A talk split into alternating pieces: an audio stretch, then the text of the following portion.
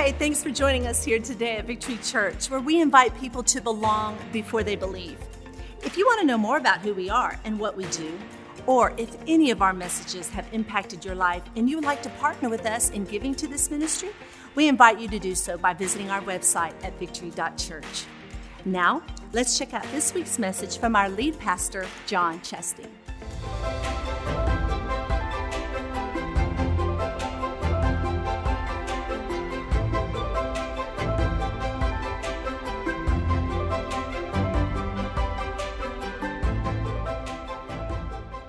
Well, welcome to Victory Church today. I can't get the Edmond people to stop talking. They're just up talking and greeting people.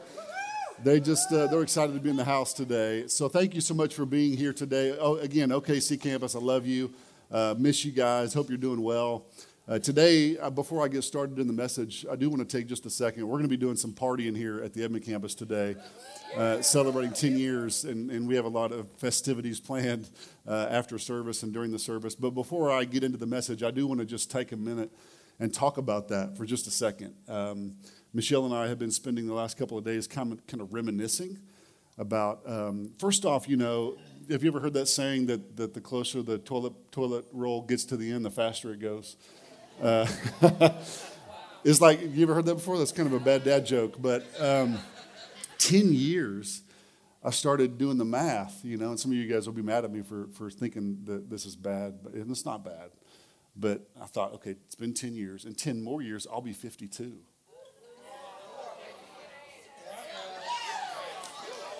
What? In 10 more years, my daughter will be 24. Corey will be 24 years old. Jace will be 21. And Michelle will be 30. That, I mean, because women don't age, women just stay. She hit 30 and she just decided to stay there. Uh, I do want to show you, before I get started in the message, I want to show you a cool video that Michelle and I found. We, uh, a couple of months ago, we pulled out a bunch of old videos um, and we were watching these old videos of our, our kids' births and our, our wedding and all these different, different videos. And we came across a clip that I really hadn't planned on showing you, and I'm super embarrassed to show it to you, but I'm going to do it anyways. Uh, this clip that you're about to see is uh, randomly my wife pulled out the video camera on my after my very first day uh, becoming an employee of Victory Church. All right, go ahead and show that clip. Today is August 16th, 2011, right? Yep. John started his new job today mm-hmm. at Victory Church. Yep. How do you feel? How do I feel? Yeah. I still don't feel like a campus pastor. Hey God, ready. It's only day one. Yeah. Who knows where we'll be 20 years from now when we're watching this? All of our kids are grown. Get ready. But I know it's where God wants me, so we'll just see what happens. Maybe I'll be preaching to hundreds of people. Ooh. Just likes that idea. Bobby thinks so. Yeah,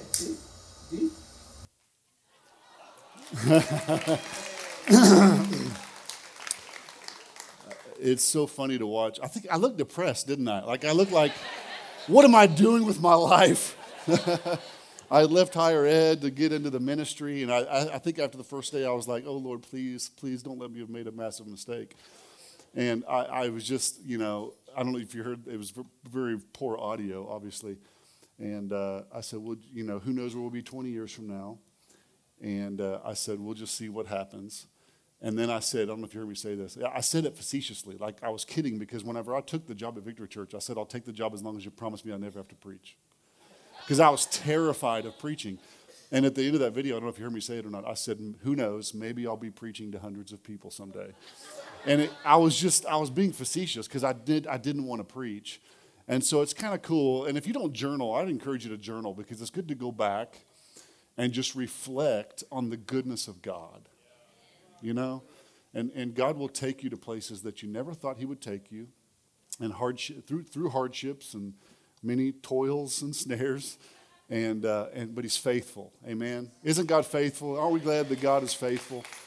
And so I'm so honored to, um, I'm honored to be your pastor. I really am. This is one of the greatest honors of my life. And uh, it's such a joy to do life with you guys. And I'm going to stop before I cry and I'm going to preach, okay? So if you have your Bibles, open, open your Bibles up with me to Deuteronomy chapter 8. I'm going to get there in just a minute. So, um, so far in this kind of mini season, if you're new to Victory Church, I've been preaching kind of on this idea of identity and who am I. And we've been talking about um, this concept that we're not orphans, that we're sons and daughters of the Most High God, and we should behave accordingly.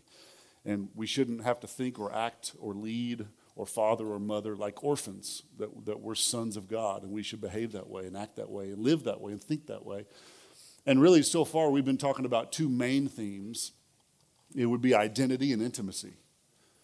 And the way that we get identity in Christ is through intimacy with Christ and that we live in the affections of our loving Father who loves us and appreciates us and adores us. Before we accomplish or achieve anything, He already accepts us. And so we achieve this identity. And I, have been kind of preaching this down your throats for, for many weeks. But I think I can kind of begin to make a shift. I think we're all kind of catching this idea. And so now that we kind of catch this idea of identity, identity and intimacy, what I want to start to do over the next several weeks is begin to shift into what does that mean for us? And, and how, how can we live our lives, uh, practically speaking, with this kind of mindset and this kind of thinking in place? And that's kind of where I want to lead you to today. Uh, today, I want to talk to you. I alluded to this in, in one of the first weeks when I was talking about the prodigal son in Luke 15, uh, about talking about inheritance. Today, I want to begin to talk to you about this idea of inheritance and living a life of inheritance. I believe that the prodigal son who ran away was just looking for the next blessing. He wanted a blessing. And, and the father was trying to get him to understand that uh, I want you to live a life of inheritance. That's why when he came home, he gave him the robe and he gave him his signet ring, saying, Hey, you're my son, and I want you to live like you're my son. I want you to live in this idea of inheritance. Um, I, I, I want to ask you a question. What do you think of when you think of the word blessed? I don't think that anybody would have negative feelings to that. Everyone loves this idea of being blessed. Uh, blessings is a great thing. It's all through Scripture. It's an amazing thing. There's nothing wrong with being blessed. But I want to present something to you today that might challenge you to think a way that you've never thought before. And I'm just presenting this for your, uh, for your thoughts, you know, for you to, to begin to think through this and, and process through this. Because I want to begin to present to you, to, you to some, something today that there's actually something better than blessing. Um, inheritance is better than blessing. Okay? Uh, so, so um, based on the number of claps that brought, I, now I know I need to preach a message on it. Okay? So, so the title of my message today is Better Than Blessed. Better Than Blessed. Uh, let's pray. Father, thank you so much uh, for this moment. We pause to thank you for this campus and, and the faithfulness of God through the seasons that we've been through. And we know that this is only the beginning. Uh, this, this campus and this church is only in its infancy. And you have great things in store for us. So, Father, today, as your children, we lean in to your word and we ask that you would speak to us and, and give us direction, give us clarity. Help us to begin to, to live as sons and daughters and lean into every, every single thing that you have for us in Jesus' name. Amen. So I am certainly, please hear me out when I start this message by, by prefacing by saying, I am saying that blessing is awesome. Please don't walk away from here thinking, well, I shouldn't seek blessing anymore. I shouldn't want to be blessed. No, you should want to be blessed because God is a good father who pours out many blessings to his children. And we should want to, to, to, to act this way. I, I remember when I was in college, my parents, you know, I didn't grow up in a, in a really wealthy family. My, my dad was a pastor his whole life of, of small churches. And when I got to college, my, my mom, my mom would mail me a $20 check every week. And I would kind of live off 20 bucks a week, which sounds hard, but as a college student, that's not hard at all. Uh, that's back when Taco Bell had like three tacos for 99 cents. I mean, I was just fine. I, I felt like I was eating like a king. So, so they would send this to me, and but there there came a point in time in my in, in my adulting that the manna stopped. you know what I'm saying? Corey the other day, I think I said this maybe in one of my previous messages, but Corey the other day, I said, Corey, you're gonna you're gonna move out soon. Uh, she goes, Dad, no, she was telling me, Dad, I'm gonna move out soon. And I said, Babe, you're not officially moved out until you move out of my wallet. you're still in my wallet. You're still living at home. Uh, but there's this idea that the Father blesses us and blesses us and blesses us, and manna continues to come and continues to come. But there came this moment where I had to kind of grow up. And then I, I, I began to truly live an inheritance of everything that my parents had taught me. But the idea of inheritance didn't mean that I could just sit back and get, go to the ATM anytime I wanted to. It meant that now I have to fall un, in line with all the values that my parents have taught me of hard work and principle and promises and all of these things. And then I begin to, to live a life of inheritance for myself. Let me ask, let me ask this a different way. So, Jeff Bezos is now the wealthiest person in the world. He's worth $200 billion. Okay, try to wrap your brain around that for a second. Now, let me ask you this question Would you rather receive a blessing from Jeff Bezos, or would you rather be his son? Do you, do you see the difference? There's a difference between a blessing and an inheritance. And this is what I want to try to try to unpack for you today um, a little bit, if you'll allow me to. So, so blessings are one time, inheritance is all the time. Okay, there's some, some differences here. Blessings are temporal, inheritance is eternal. Blessings in many time, many times, many forms comes as a bailout. You know, when's the last time you prayed for God to bless you? Probably because you were in a pinch and you needed you needed a bailout. Uh, inheritance is not a bailout, it's belonging. I belong to something. I'm, I'm, I'm a part of a family. And blessings are good. Listen, I love blessings. I want blessings. But inheritance is great. Okay, so I'm going to try to just shift your thinking just a little bit today. And if you have your Bibles, I told you earlier to turn to Deuteronomy chapter 8. We're going to go there. So, uh, just after chapter 8 is kind of this moment where they're about to go into the promised land, and Moses doesn't get to go with them. But Moses, starting in chapter 1, like chapter 1 to, ver- to chapter 8, is Moses kind of given this last speech. He's giving this rah rah locker room speech. You're about to go out and play ball on the field of life. And let me spend these eight chapters to remind you of your training and to remind you of the goodness of God and to remind you where God has brought you to this point.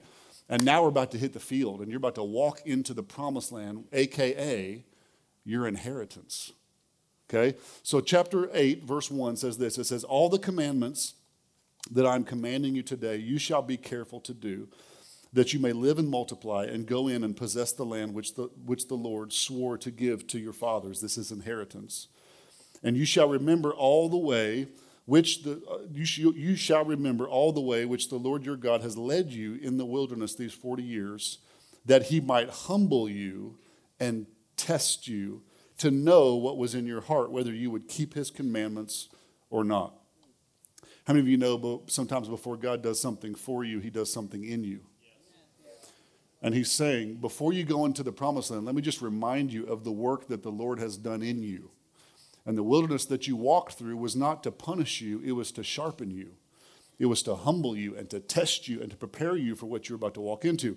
Verse 16, now we're going to skip down to verse 16. Verse 16 says this In the wilderness, he fed you manna, which your fathers did not know, that he might humble you and that he might test you to do good for you in the end. Otherwise, you may say in your heart, My power and the strength of my hand made me this wealth. Verse 18 says, But you shall remember the Lord your God, for it is he who is giving you power to make wealth. You're going to do it on your own, but he's given you the power to do it. Previously, you woke up every day helpless, dependent upon a blessing of manna to fall from the sky. But now you're about to walk into inheritance, and now I'm going to give you the power to build wealth in this life of inheritance. That he may confirm his covenant, his covenant, his inheritance, which he swore to your fathers as it is to this day.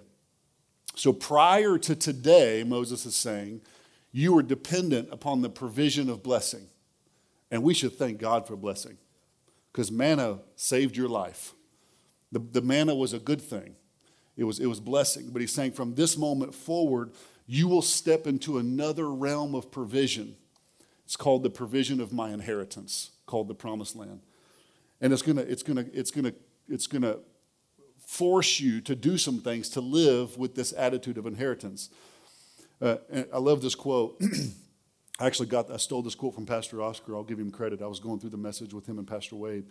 And I love what Pastor Oscar said. He said, We cannot live a promised land inheritance relying on a desert land blessing. Once you decide, once you find your identity in Christ and you're living a life of identity and intimacy with the Father, you now cross the plain into the land of inheritance. And this is what I want to uh, uh, uh, present to you today. And even really think about this. When you, when you receive blessing and blessing and blessing, you, it's all about you. It's all about you. And when you shift your thinking that I, I, yes, I'll take blessings and I'm thankful for a God who gives them, but now I'm living a life of inheritance.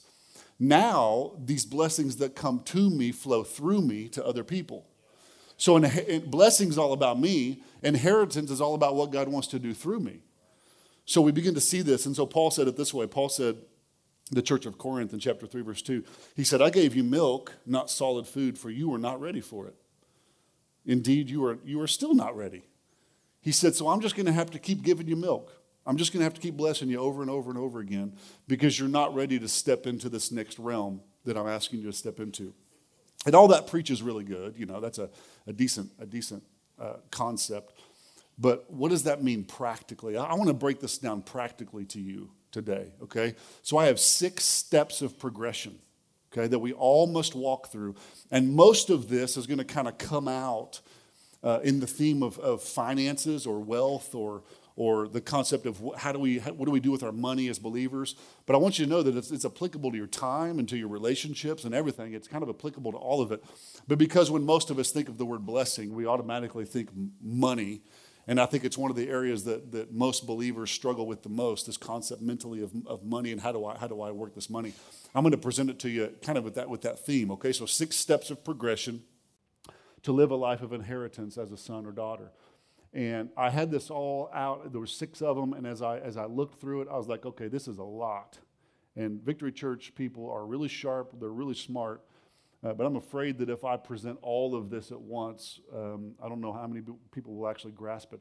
So I'm actually, this is kind of a mini two part, okay? So I'm going to give you the first three today, and I'm going to leave you on a cliffhanger. Uh, we should learn from Netflix, right? That's, that's the, how they get you to watch the next episode, leave you, leave you on a cliffhanger. So I'm going to I'm gonna give you three of them today, and then I'm going to give you the, the next three next week, so you have to be, be there for that. So I am going to go ahead and give you all six of them at first, okay? Because I want you to see the big picture. I want to see, I want to show you where we're going before I take you there. And so they're going to put this up on the screens real big, and you take a picture of it with your phone if you want to. Uh, so, okay, so, so these are kind of the steps. Proper identity produces proper values, step one. Proper values produce proper authority. Proper authority produces proper stewardship. Proper stewardship produces proper margin. Proper margin produces proper distribution, and proper distribution produces proper multiplication. Okay? So that's where we're going to go today. Uh, if you missed that, text your friend that took a picture of it and you were, you were too slow to get your phone out. Let's talk about the first one, okay? Let's just dive right in. Step number one proper identity produces proper values. Now, we've been working on for several weeks us obtaining and it's a, it's a constant, okay? It's not like it's a one and done and you got this. Every day we're working on this, but at least we have an understanding of how important our identity is. Without proper identity in Christ, you will live most of your life trying to figure out who you are, not why you're here. Once you figure out who you are, this really is the most critical step. And if you don't get this one right, the rest of them will fall apart. I believe that we're getting there. I believe that we're understanding our identity in Christ. I'm hearing so many testimonies about this idea of the same work that the Lord did in me on this orphan heart, of God working this orphan heart out of me. And now I'm coming into a full understanding of my identity in Christ. So, for the children of Israel, I believe they had an identity problem. Part of the wilderness journey for the Israelites was working on their identity. They had spent all of these years as slaves, generation upon generation upon generation upon generation. And so not only were they slaves with their hands, they were slaves with their hearts. And not only were they slaves with their hearts, they were slaves in their minds. And not only were they slaves in their mind, they were slaves in their mouths. And so everything from the time they woke up to the time they went to sleep, they were slaves. They had an identity problem. And God was constantly trying to work this out of them because, as we said a while ago, God will do something in us before he gets something to us. God wants to get something to you. But many times, I think he's more interested in doing the work on the inside of us because if he doesn't do the work on the inside of us, when he brings the something to you, you'll mess it up. So he wants to do a work in us first. Now let's let's unpack this a little bit. This identity, this idea of identity. Orphans have no family lineage. They have one, but they've been cut off from it, or they feel like they've been cut off from it. So they don't have this family line present. They have one on paper, but they don't have one present. So this idea of inheritance doesn't apply to orphans.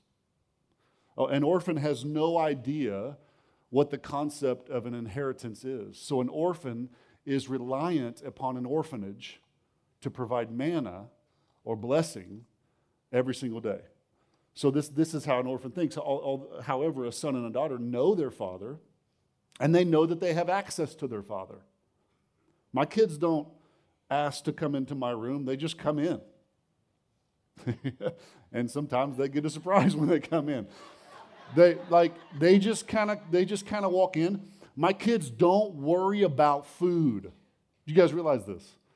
My kids aren't at school going, oh my gosh, I wonder if we're going to get to eat tonight. They know that I'm their father and I love them, and when they go to the pantry, there's food there. And they don't say, Father, may I go to the pantry and have some crackers? They're just in there, rummaging through, making messes, because they live a life of inheritance. They live this, this, this, this mindset and this idea. Orphans, this is how orphans behave uh, spiritual orphans or, or, or even practical orphans, natural orphans, behave as though there's only so many pieces of the pie. And if I don't get my piece of the pie, then I won't eat. Sons and daughters say, My dad owns the bakery. And if I miss this go around, I'm good. In fact, who needs a piece of pie? Here, take, take some of mine.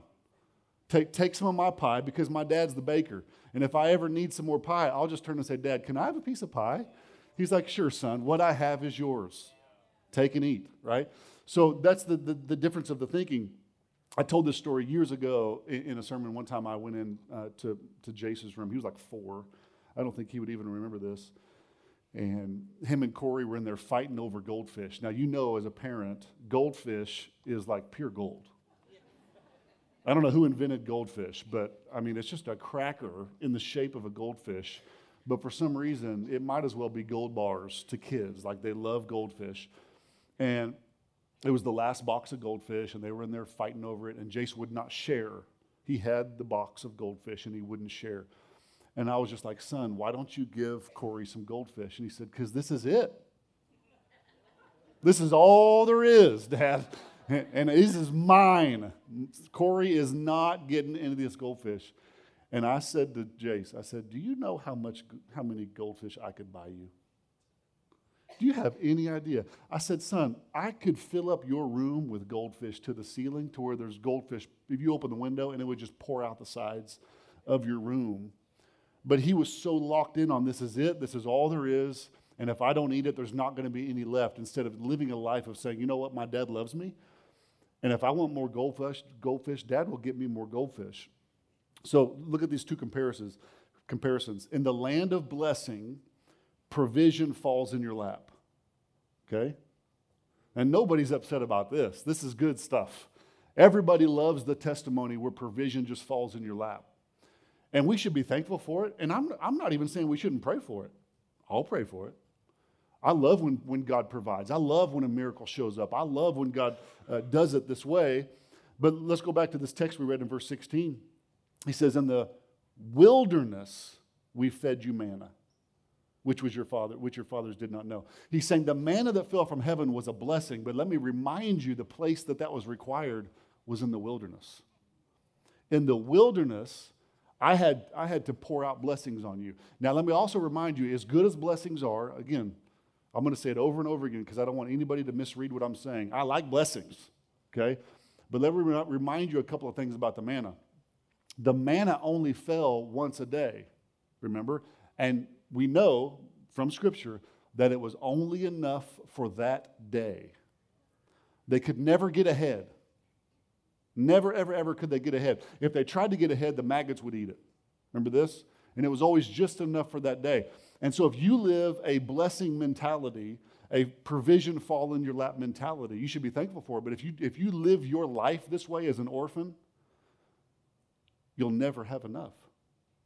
You'll never be able to get ahead. Every time you get a little bit, your hot water tank will break. Has that ever happened to you? It's like you use your savings just enough, and then your car breaks down. You, you can never seem to get ahead. You can never seem to get ahead. Now, let me, let me show you the opposite of this. Is in the land of inheritance, provision comes through promises. Okay? Now, we still partake, even, even, in the, even, even in the land of inheritance, we partake in blessings. Okay? But in the land of inheritance, we step into another realm. Verse 18 says, But you shall remember the Lord your God, for it is he who is giving you power to make wealth, that he may confirm his covenant, which he swore to his fathers, to your fathers, as it is this day. When you come into inheritance, you are now a part of the family. Okay? You are now in the family business. But it doesn't mean that you just get to sit back and chill and do nothing.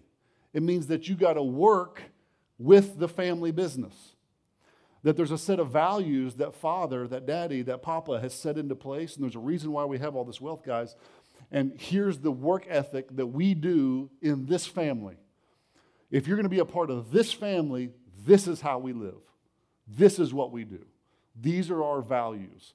And this is why values become so important. The good news about this land of inheritance is where multiplication began.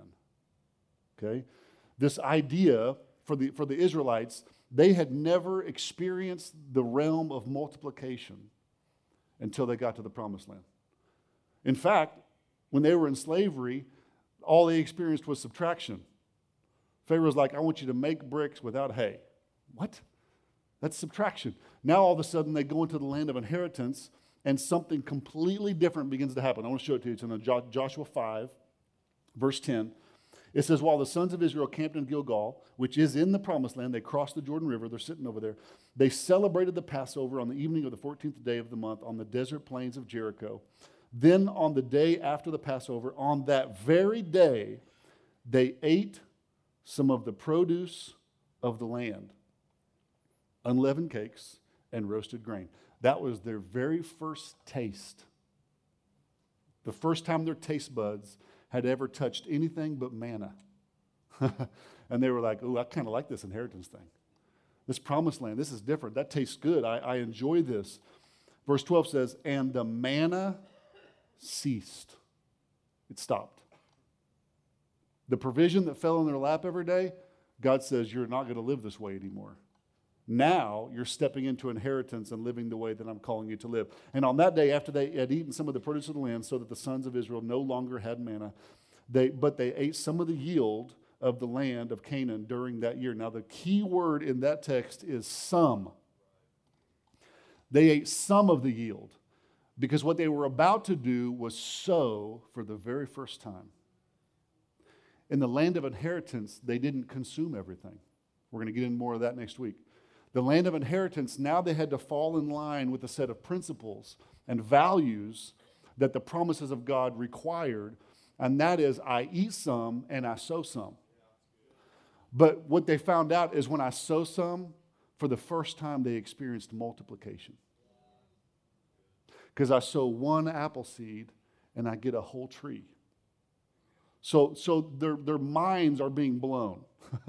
because they're stepping out from being just simply dependent upon the blessings and provision falling from the sky to stepping into something called inheritance. And with inheritance came a set of values that they must step into. So orphans live for the next blessing, sons and daughters live from their inheritance. Okay? And this is a big difference. And believers have to figure this out. We have to step in to living a life of inheritance. And we're going to talk about this for, for the rest of today and, and all of next week. We're going to talk about the importance of what does this mean to live a life of inheritance. Okay, let's go to the next point. Next point proper values produce proper authority. Did you know that your values have authority over you? Okay? Whether you've been intentional with your values or not, that really doesn't matter. Some people write down their values, this is how we're going to live. But I can promise you that you, whatever your values are, has authority over you.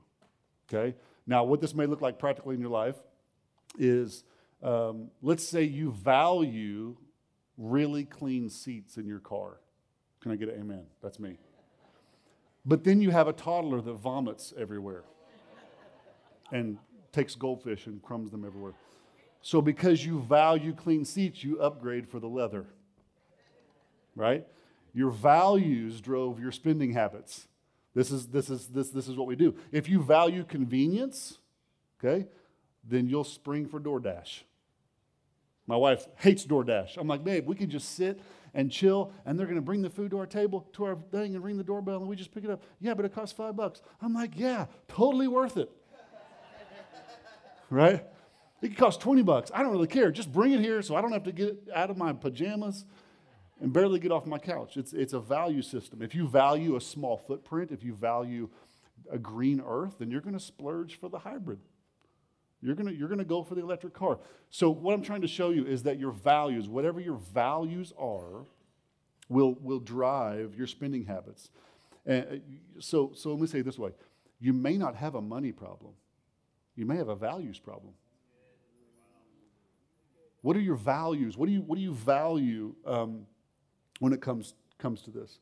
Um, I, would, I would challenge you. I bet, I bet I could sit some of you down. I could sit down, married couples, and talk to the dad, talk to the husband and, and talk about what are your values when it comes to money, and then sit down the spouse and say, What are your values when it comes to money? And they would be total opposite. So you may not have a marriage problem, you may have a values problem. Have you ever gotten together and said, What do we believe? Where, where can I uh, uh, compromise and come a little bit towards you, and you compromise and come a little bit towards me? Right? So I'm not doing DoorDash every night because I like to stay married, but I'll do it every now and then, you know? So where can we compromise? Where, where can we come together? I love what it says in Habakkuk 2 2. It says, write down the vision and inscribe it clearly on tablets so that one who reads it may run with it.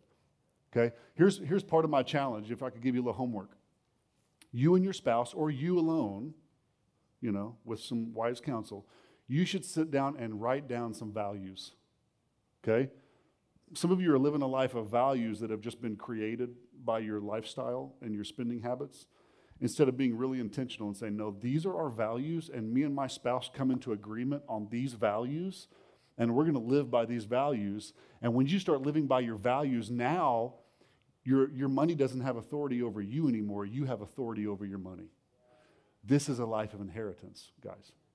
This is what it means to live a life of inheritance. That I'm coming in line with the principles in the scriptures, the promises of God, that I need, I need to be wise. We're going to get into stewardship okay, in just, in just a few minutes.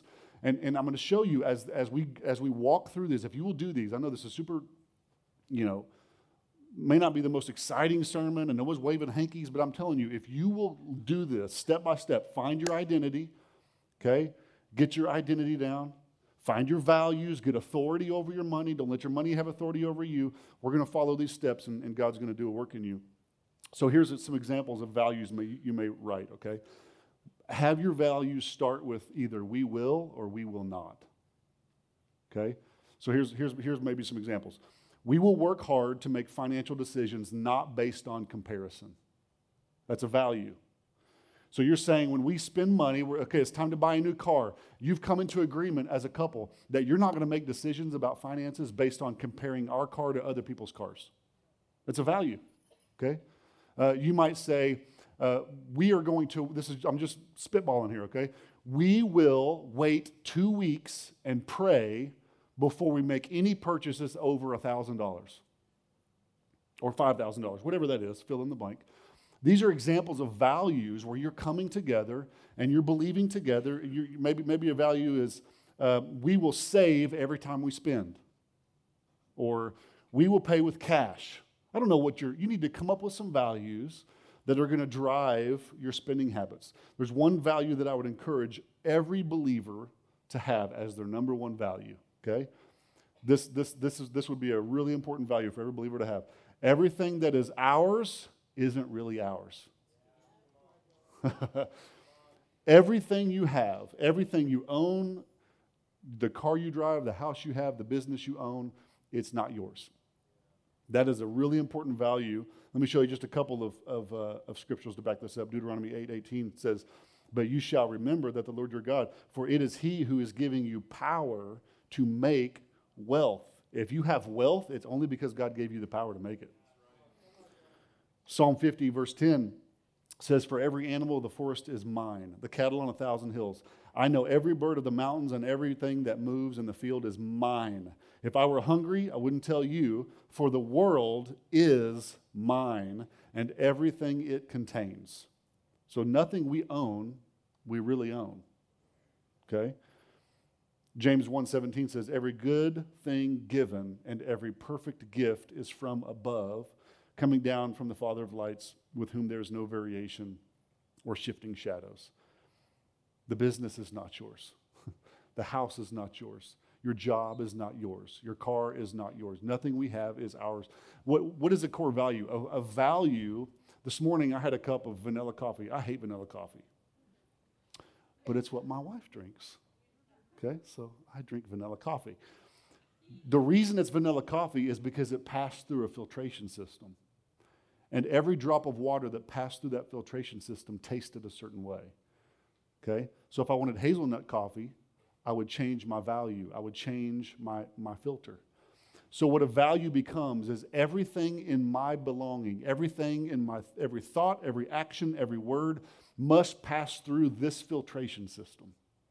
And if it doesn't meet the value or the filter that it has passed through, then we won't drink the water that comes out of it.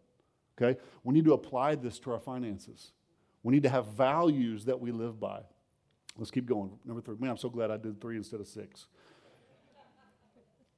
So now, because we have identity and because we've set proper values in place, now our money answers to us. I now have authority over my dollars. My dollars don't have authority over me. Okay? Now, when we get to this point, number three, now proper authority produces proper stewardship. I would say, um, yeah, I think I'm bold enough to say this. Um, stewardship is more important than giving.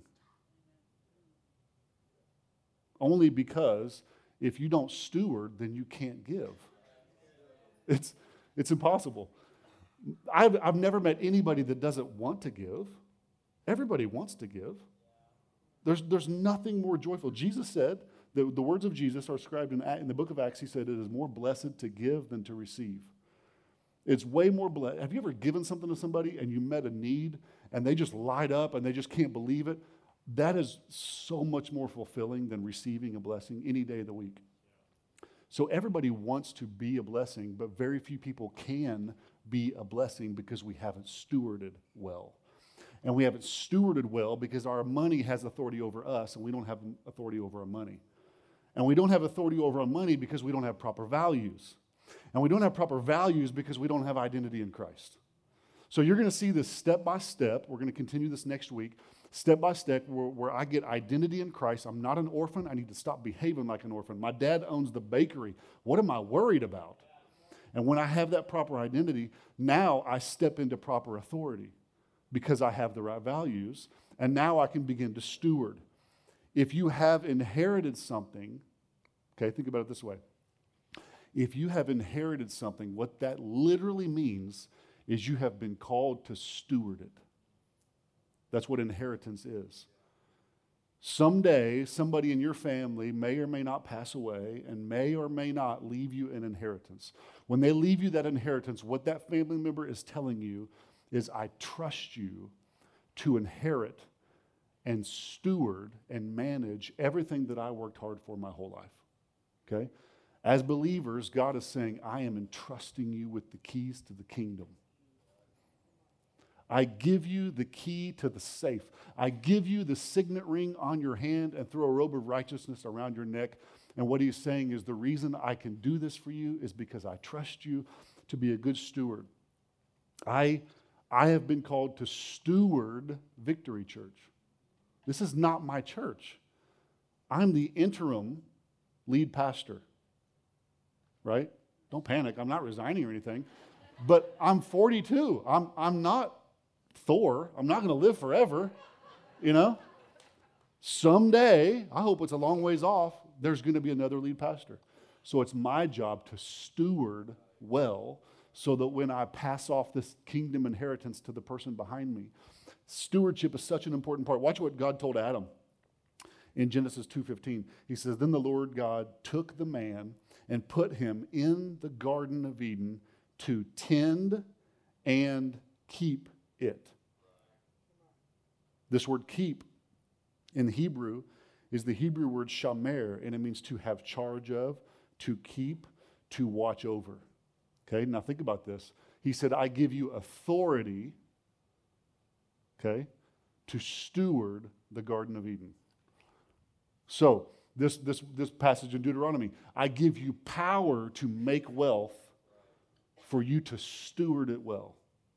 It's a stewardship issue. Most of us don't have giving issues. We don't have generosity issues. We have steward issues. We can't give because we haven't stewarded God's resources well. Okay? I know it's quiet. That's okay. I, okay, see, you said amen, didn't you? I, heard, I think I heard you from all the way. I love uh, Pastor Robert uh, wrote a book. Everyone knows the first book he wrote, The Blessed Life. Everyone loved that book. That book went viral. Everyone loved that book. He wrote a second book that didn't sell near as many copies called Beyond Blessed, okay?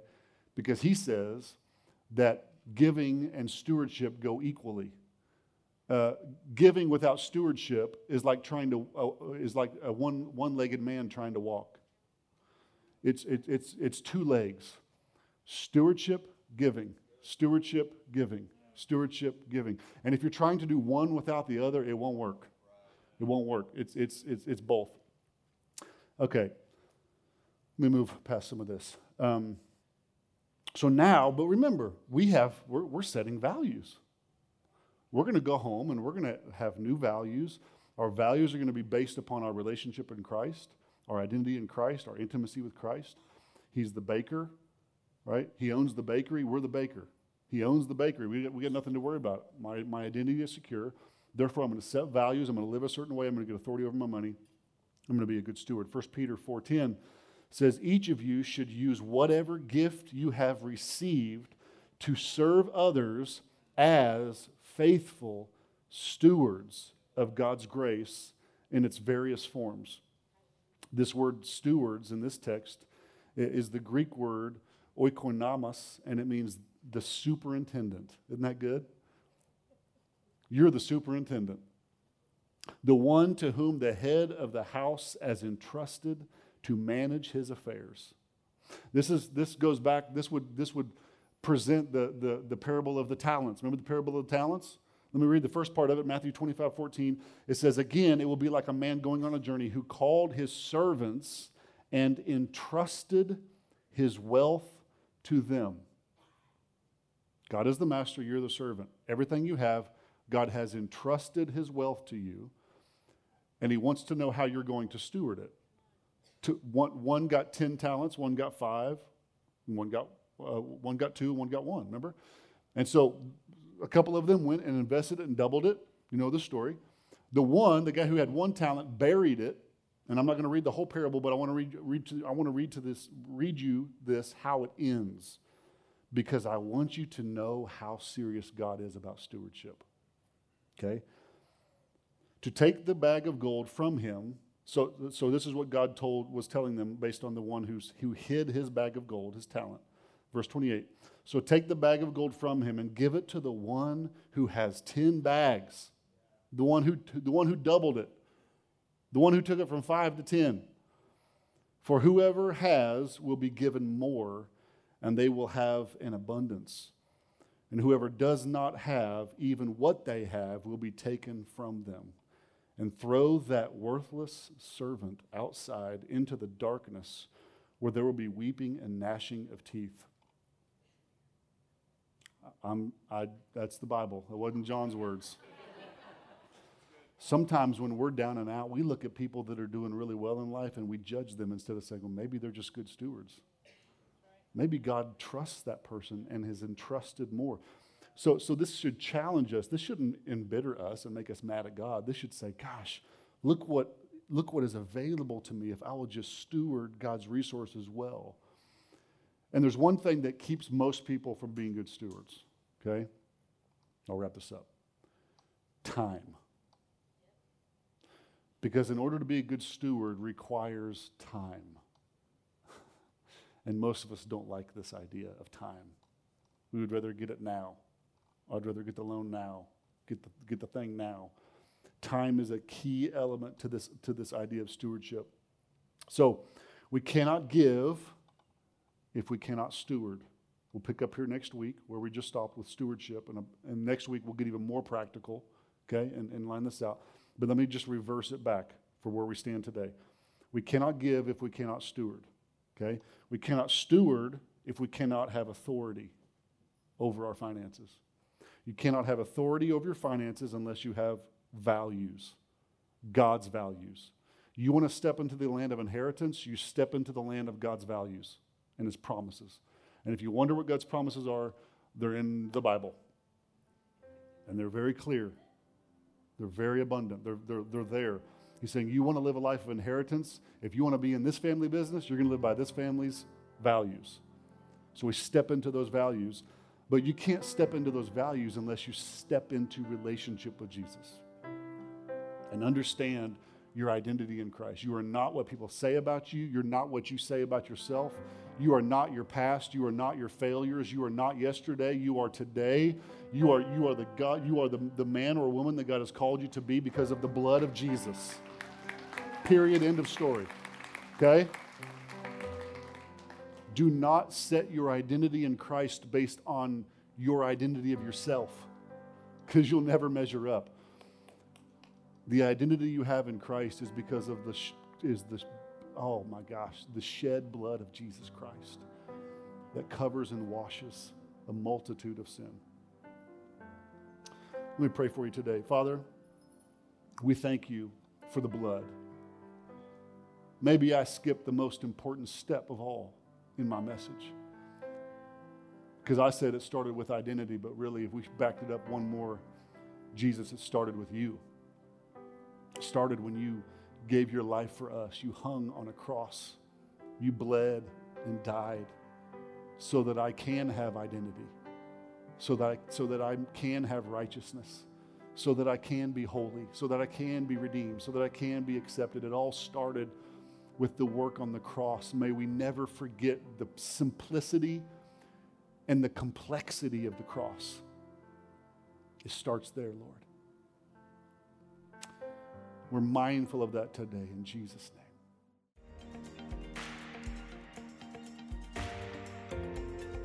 Thank you for joining us here today for this week's message. And here at Victory Church, we are called to equip people to live in His presence, move beyond ourselves, and be transformed.